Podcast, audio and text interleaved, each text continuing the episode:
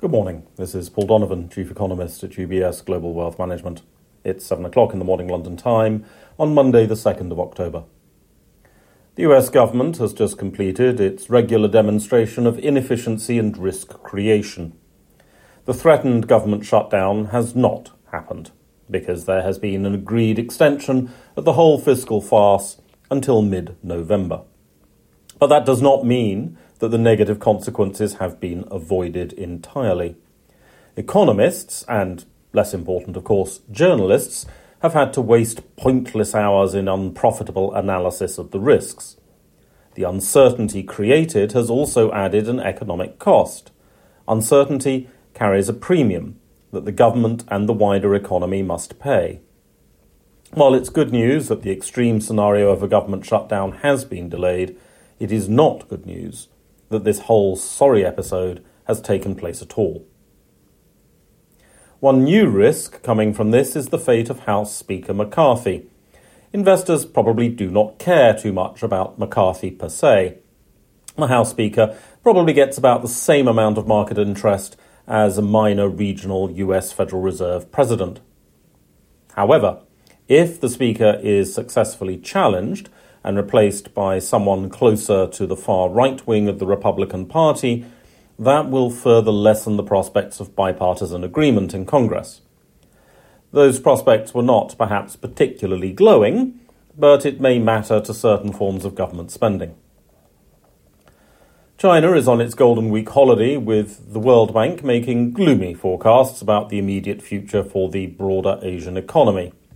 This is less to do with China and more about the shifting patterns of consumption and longer term structural adjustments associated with the fourth industrial revolution. For China, it might be important to separate the data flow. Since the ending of zero COVID, China's consumers have been taking more trips, for instance, but spending less per person when on those trips. There is a desire to see people and have fun, just as there was when developed economies reopened. But the consumer in China seemingly has fewer resources that they're prepared to commit to spending than was the case in developed economies. For the calendar today, US Federal Reserve Chair Powell is speaking on a round table and is unlikely to offer any policy insight. Fed President Williams, who is worth listening to, is speaking on climate change. There are some assorted business sentiment opinion polls around the world crying out for attention, but like most attention seekers, these are best ignored. That's all for today. Have a good day.